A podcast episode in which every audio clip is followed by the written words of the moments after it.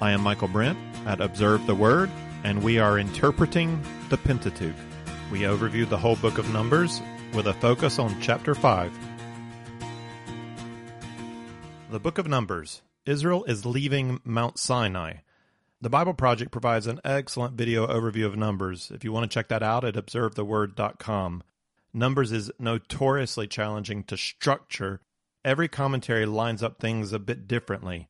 The Bible Project division's nice, viewing the book as a travel log. They see Israel camped at three locations and traveling in between, which makes a five part division of the book. In the first chapter, the people are still at Mount Sinai, then they're on the move. Then they camp at Paran, then they're on the move, and they end up in Moab, just across the Jordan River from Canaan. That's a helpful perspective. I prefer a simpler three part division of the book. There is one literary element that really stands out in the book of Numbers. It's where the book gets its name. God tells Moses to take a census of all the men of fighting age 20 years and older. And the report of that first census comes right away at the beginning of chapter 1. And then much later, God commands Moses to take a second census, which is recorded in chapter 26. A full report is given there, just like the first census, with a list of all the fighting men over 20 from each tribe. The first census counts up the fighting men of the first generation out of Egypt before they set out for the promised land. The second census counts up the fighting men of the second generation after they've arrived in the wilderness of Moab and before they enter the promised land. The text in between, from 1011 to the end of chapter 25, tells the story of Israel wandering in the wilderness. So there's a census at the beginning and a census at the end, with 40 years of wandering in between. Along with a census, the beginning and ending sections are also mostly laws related to entering the land. There is no death of Israelites recorded in those two sections at the beginning and end. And that's even with the fact that there's a major battle after the second census. There must have been death, but no death is mentioned all the recorded deaths in Numbers occur in that middle section, emphasizing the rebellion of the first generation and the consequence of that rebellion. That point's made after the second census in Numbers 26, 63 to 65. These are those who were numbered by Moses and Eleazar the priest, who numbered the sons of Israel in the plains of Moab by the Jordan at Jericho.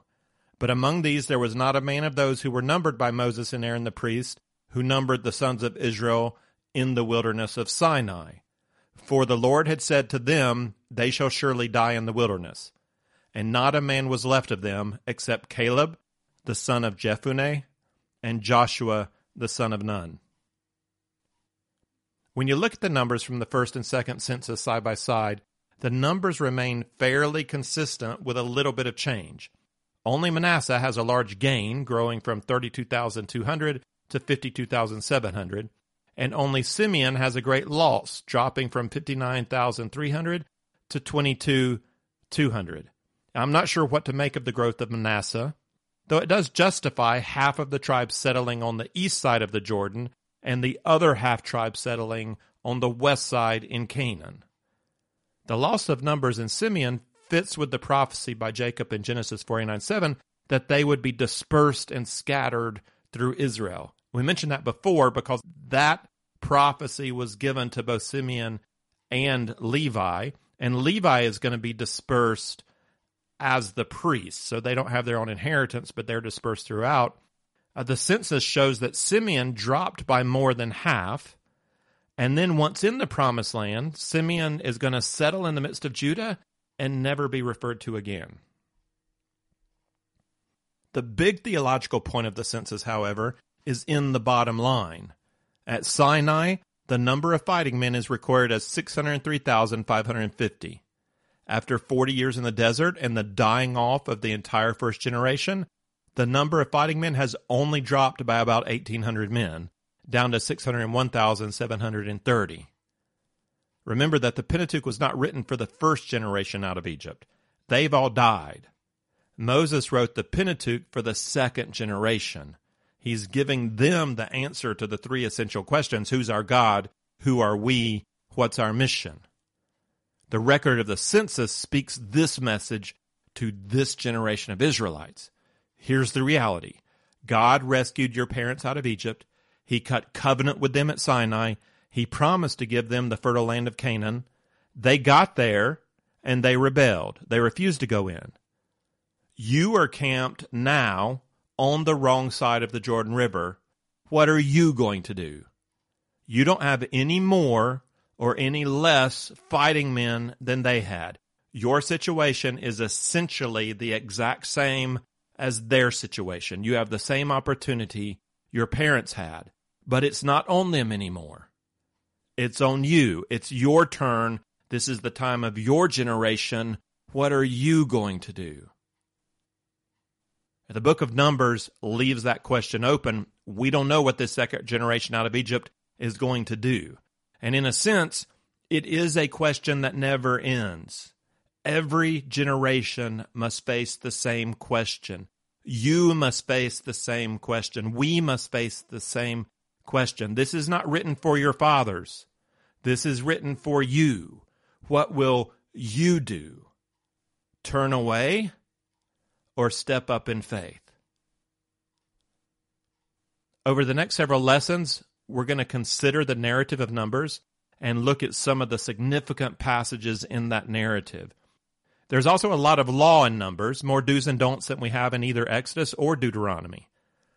But mostly we've met our objective for this series in regard to the law. We're not taking a verse by verse walk through the Pentateuch. This is an overview to help equip you in your own understanding and study. So we'll not spend much more time in the law code here in Numbers. The book is a reminder that the legal do's and don'ts of Torah come to us in the context of narrative. We normally think of Numbers as a book of narrative, the wandering of the Israelites, but it's got law all over the place, mostly in the beginning and end, but even a little in the very middle. The law of Moses is not abstracted out of real life narrative. The law is embedded in the context of God's story and God's interaction with his people. I do want to address one legal issue while we're in Numbers, and I'm going to go ahead and do that since the relevant passage is here among the law code of the first major section of Numbers, which is 1 to 1010. While discussing the cleanliness code in Leviticus, we recognize that various Mosaic laws seem to devalue or even degrade women. And we notice that a woman is unclean longer for the birth of a girl than the birth of a boy. I promise to come back to that problem. So that's the issue I want to address in this lesson. I've given you a brief overview here of the book of Numbers and the three part structure.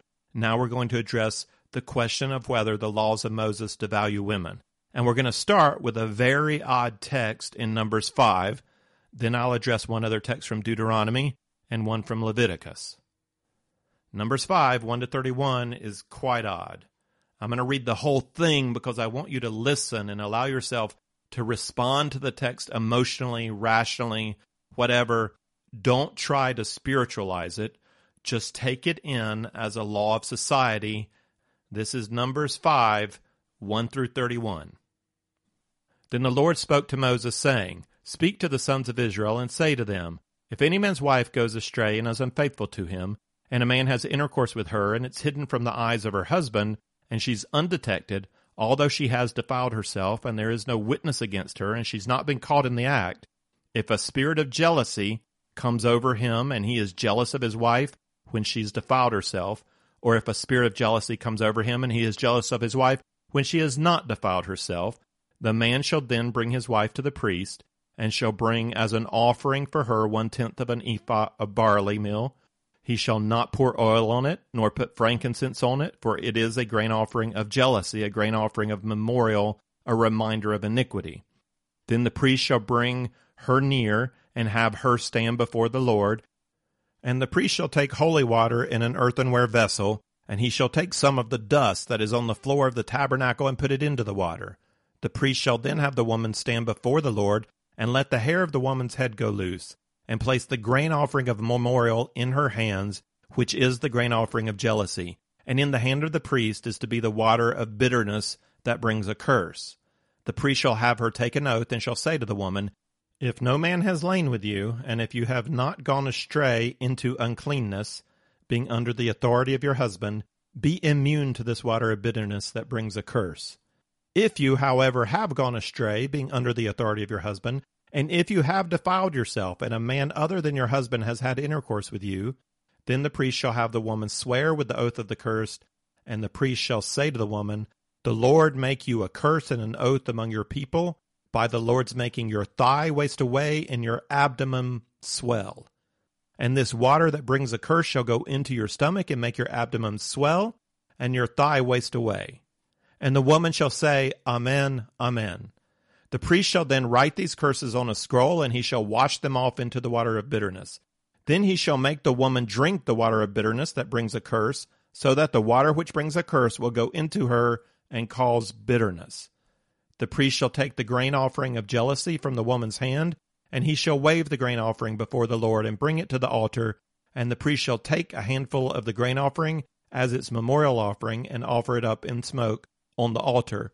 And afterward he shall make the woman drink the water. When he has made her drink the water, then it shall come about, if she has defiled herself, and has been unfaithful to her husband, that the water which brings a curse will go into her and her abdomen will swell, and her thigh will waste away, and the woman will become a curse among her people. But if the woman has not defiled herself and is clean, she will then be free and conceive children. This is the law of jealousy. When a wife, being under the authority of her husband, goes astray and defiles herself, or when a spirit of jealousy comes over a man and he is jealous of his wife, he shall then make the woman stand before the Lord, and the priest shall apply all this law to her. Moreover, the man will be free from guilt, but that woman shall bear the guilt. What's your response to this law? How does it make you feel? I generally get two responses from students. One, this is a really strange ritual, almost like magic. Two, it's really unfair to women. If the husband's jealous, why does the woman have to be put through all that humiliation just to satisfy his suspicions? And what about the man? What if the woman's jealous? Why is there only a law making the woman go through a ceremony and not the man? Old Testament law was written into a very different culture. One of the purposes of law was to mitigate the damage of sin in society while promoting basic order. And as we saw in a previous lesson with the certificate of divorce, some of the laws are given not to express God's desired will for human relationships, but to minimize the effects of hard hearts. And it may be that some of the laws which seem to dishonor women were actually there to protect women. I think that's the case with this adultery test.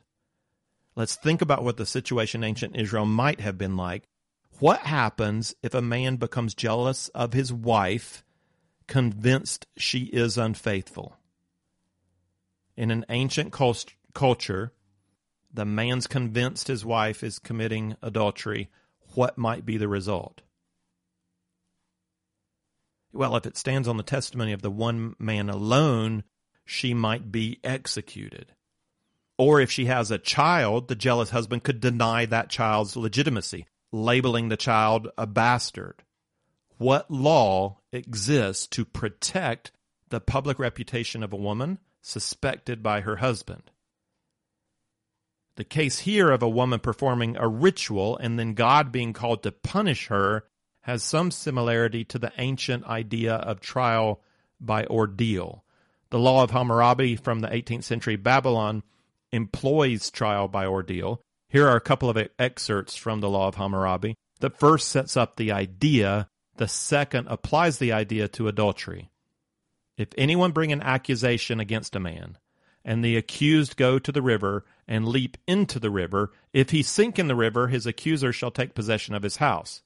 But if the river prove that the accused is not guilty, and he escape unhurt, then he who had brought the accusation shall be put to death while he who leapt into the river shall take possession of the house that had belonged to his accuser. It's really important to know that swimming was not a skill recognized and taught in the ancient world. Ancient Near Eastern people had a great fear of water because they didn't know how to swim. In this law, the person who jumps in the river is expected to drown. If they do, the river god has judged them guilty. If they somehow live, then the river god has saved them, proving their innocence. Here's the part that applies to adultery.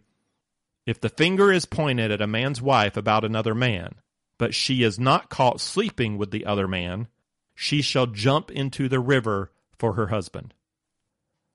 If the finger is pointed, means a wife has been accused, and that wife is expected to jump into the river. Doesn't sound so bad until we realize that ancient Near Eastern wives couldn't swim. What's the expected result of the woman who jumps in the river for her husband? Well, she's going to drown. So imagine jumping in a river never having learned to swim. And that's the old Babylonian test for adultery. Now, when we go back to the test in Numbers 5, what does the woman have to do and what is the expected result? Some dirt from the tabernacle floor is mixed with holy water along with the ink used to write out the curse, and then the woman drinks it. What do we expect to happen? Absolutely nothing. This should have no effect at all. Drinking a little dirt and ink is not going to have any effect, much less make your abdomen swell and your thigh waste away. The Babylonian code assumes guilt unless miraculously proven innocent. The Hebrew code assumes innocence unless miraculously proven guilty. Now let's consider again the reality of honor and shame. This would be a shameful ritual for the woman to have to go through. But in the end, she is, in all likelihood, going to be publicly justified. Her honor is restored by the ritual. The man, on the other hand, is going to be publicly shamed. He has voluntarily admitted that he thinks his wife has gone to another man. That is pretty shameful. But then, after the ritual, he's going to be shown in public to have been wrong and to have exposed his wife to a shame that she did not deserve, and that's going to be even more shameful for him. One student commented how unfair this law is. You know, the man could bring her again and again before the priest any anytime he feels jealous. Well, first, if the priests are decent men at all, I don't think they would let a man continue to subject his wife to this ceremony again and again when she is again and again proven innocent. Second, the ceremony shames the man. So I don't see this happening, whether the priests allow it or not. You don't do this over and over. You don't want that kind of public shame. And third, yes, it's unfair. Yes, it is certainly unfair that a decent woman has her character questioned and must then go through a public ritual. Law is often dealing with the unfair and the unjust struggling to minimize the effect of sin in already broken human relationships. The law is not going to fix this broken relationship, it's only minimizing the effect on the woman. I don't think that this law is teaching the high moral standard of what God desires for his people. God desires for husbands and wives that they join together as one flesh and walk together in love, respect, trust, and mutual forgiveness. But people are sinful and relationships are often dysfunctional. So some of the laws exist to mitigate the damage of that dysfunction, of that sin. A truly righteous person would act according to a much higher standard. I think of Joseph. Mary was pregnant. He was one of two people absolutely sure he wasn't the father. He had never slept with Mary. Her infidelity was clear to any sane man, but he didn't bring her up on public charges for breaking the betrothal. He didn't accuse her before priest. He didn't ask for some kind of ritual to be performed. He wasn't yet married, so he simply sought a quiet end to the engagement. That's the behavior of a righteous man. He shows his character further when Gabriel tells him that Mary is still a virgin who is miraculously pregnant. He believes God and goes ahead with the marriage, even though the pregnancy is proof to everyone that Joseph must have slept with Mary before marriage. He takes the shame on himself. So, with this law in Numbers, we're not looking at as the right course of action for a righteous man to follow. It's not that kind of law. It's a law mitigating sin in society. So what's the point of the law? The language of this law is stated from the man's perspective and comes across as being against the woman. But I think in reality, this law exists to protect that woman who's in a very difficult situation. If she is required to go through the ceremony, then she has public and legal proof that she did not commit adultery unless unless something strange happens and her abdomen swells and her thigh wastes away. If what we expect to happen happens, then she has proof that she's not an adulterer. And there's no reason to believe that she's not going to be justified through the ritual. The outcome of the law is completely in her favor. The protection afforded by the law applies to her and also to the status of a child born, you know, at the time of the accusation. Legally, she's been publicly justified, and any child has been publicly proven to belong to the father. The child is legally legitimate. Culture matters a lot when we look into these laws. Let's consider the next law. It's the one I've been using as an example that one of the functions of law is to provide a legal code that mitigates the effects of evil in society. This is the law quoted to Jesus by the Pharisees regarding a certificate of divorce. It's in Deuteronomy 24 1 through 4. When a man takes a wife and marries her, and it happens that she finds no favor in his eyes because he has found some indecency in her, and he writes her a certificate of divorce and puts it in her hand and sends her out of the house, and she leaves his house and goes and becomes another man's wife, and if the latter husband turns against her and writes her a certificate of divorce and puts it in her hand and sends her out of his house, or if the latter husband dies who took her to be his wife, then her former husband who sent her away is not allowed to take her again to be his wife, since she has been defiled. For that's an abomination before the Lord. You shall not bring sin on the land which the Lord your God gives you as an inheritance. The focus of this law is not on the certificate of divorce. This is case law that assumes a certificate of divorce and then focuses on a particular question about divorce. If a woman is divorced from one man and then remarries, if she is again divorced or her husband dies, can she remarry her first husband? The answer is no. This law answers a specific question, but in doing so raises a number of other questions that are not addressed in Torah. It's another reminder of how little law we're given in the Pentateuch. Whereas modern society may have a whole book on divorce law or books of divorce law, the Torah only has a few verses. It's not enough to put into practice. Other decisions have to be made. The leaders of Israel would have to fill in the law in order to put it into practice. For example, under what circumstances could a husband write a certificate of divorce? We're not told. And this was the ongoing debate the Pharisees were trying to draw Jesus into. A group of Pharisees argued that anything the husband defined as indecent was justification for a certificate of divorce. If he didn't like the way she cooked dinner, that was indecent and she could be given a certificate of divorce. Another group of Pharisees argued that there must be some proof of something legally defined as indecent. Jesus indicates that the law was not given to make divorce easy. So I assume the second group was right, that the intent of God was not that a man could easily dismiss his wife. She must truly have committed indecency according to the law of Moses if she was found to have lied about being a virgin when she got married, or if she had failed the adultery test, or some proof of indecency could be shown, then a certificate of divorce could be granted. Wasn't required. Uh, a, a righteous man might not write out a certificate of divorce, but if that kind of indecency was shown to be true, then it could be granted. And that's the kind of argumentation that would have to happen in order for leaders of Israel to apply this law. They have to fill out the law according to what's not actually written or explained in Torah.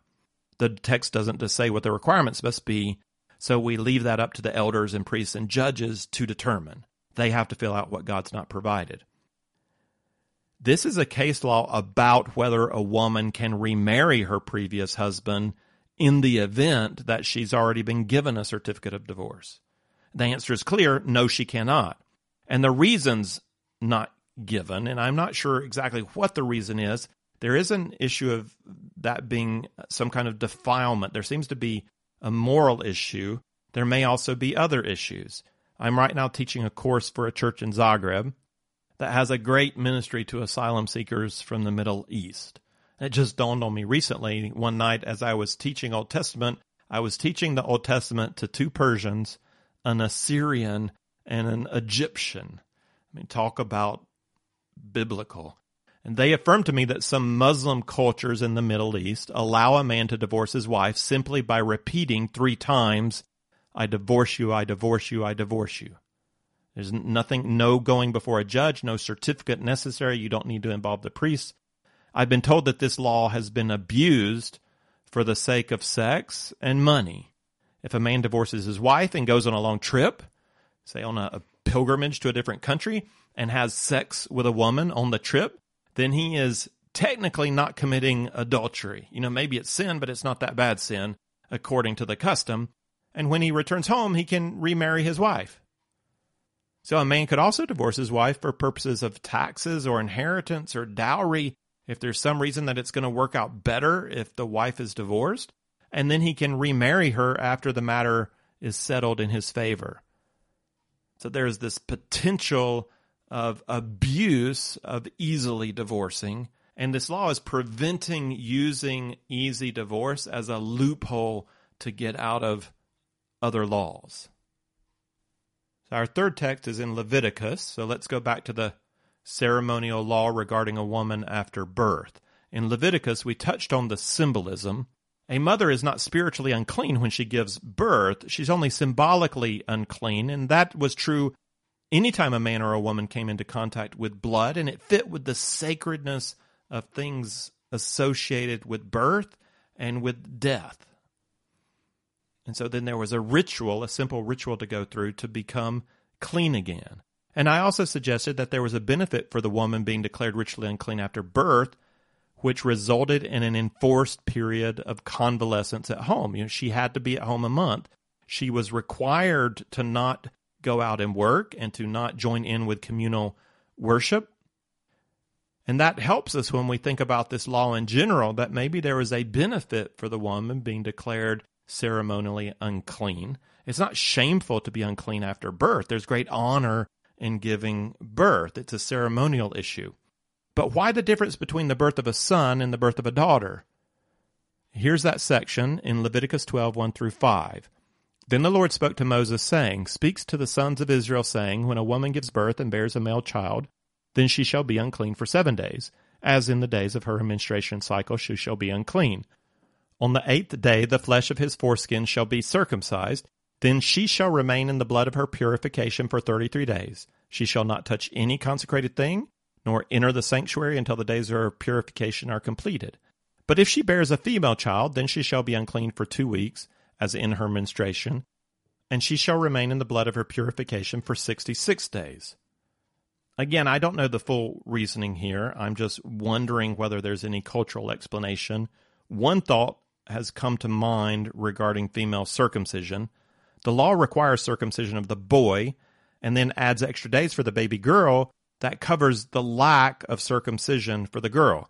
I mean, with a boy, cleanliness came after one week and then circumcision and then 33 days.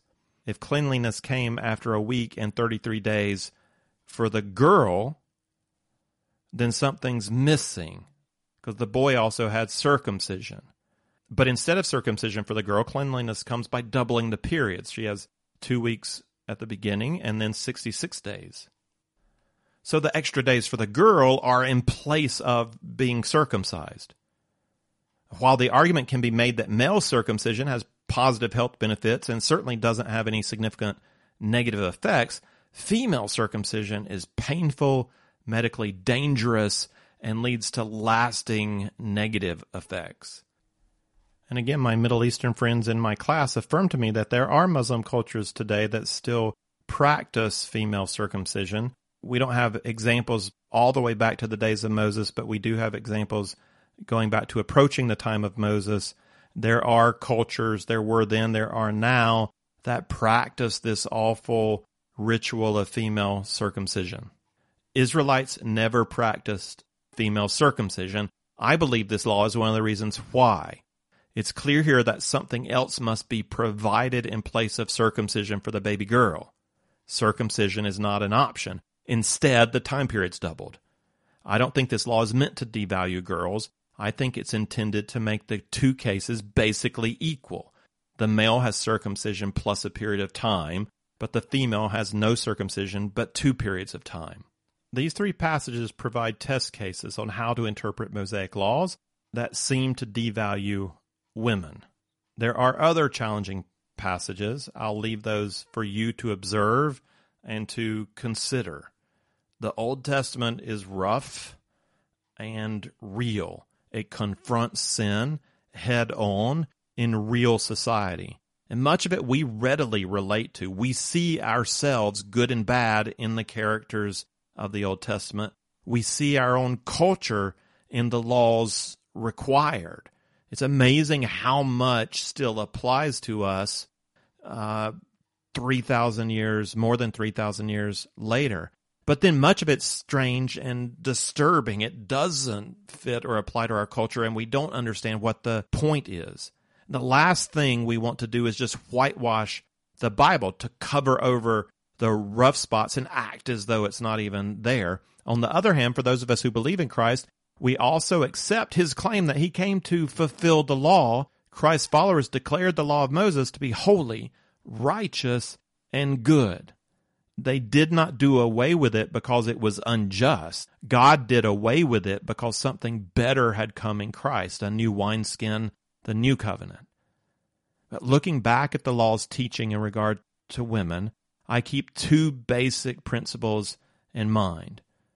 First, God established the equal worth and dignity of men and women in the very first chapter of the Bible, Genesis 1:27, when he declared humankind to be created in his image, male and female he created them. Second, the Mosaic law is holy, righteous, and good. And some passages bring these two principles into tension. It, how can it be holy, righteous, and good? This doesn't look like there's equality or, or equal valuing. Those are challenging verses. So I proceed on certain assumptions. I recommend these to you when reading passages that seem to devalue women. Assume that cultural realities you do not understand may be involved. Assume the laws or for a society in which women were at considerably more risk than your modern society. Consider whether the particular law exists as part of the civil law meant to mitigate sin in a hardened, sinful society. And consider whether other principles exist in the Torah that call believers to a higher standard of behavior than that which is required by the civil code. Do not whitewash the Bible. Let the rough parts stand, whether you understand them or not. Do not speak mockingly or skeptically about something you may not yet fully understand in the Word of God. It is still the Word of God. We are going to trouble over some texts for years. We can't live with them and we can't live without them. We may never get them. We may never be comfortable with them. We entrust them by faith to God. In conclusion, I'd like to mention one more example. Along with laws that seem to devalue women, there are also texts that show the equality of women in the eyes of God. And looking back at the book of Numbers as a three part work, the first part and last part are marked off by the two censuses of the two generations. These two parts mostly contain law code regarding entry into the promised land. The passage on the adultery test came in chapter 5. That's in the first major section of Numbers. The laws in the last major section of Numbers are marked off by a question about inheritance for women.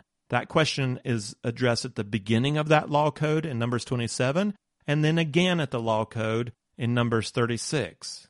This is the context. In the tribe of Manasseh, there was a man named Zelophehad, and Zelophehad was of that first generation out of Egypt. He died along with all the members of his generation. He had no sons, but he did have five daughters Mahlah, Noah, Hoglah, Milcah, and Tirzah.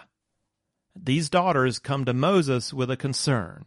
This is Numbers 27 4.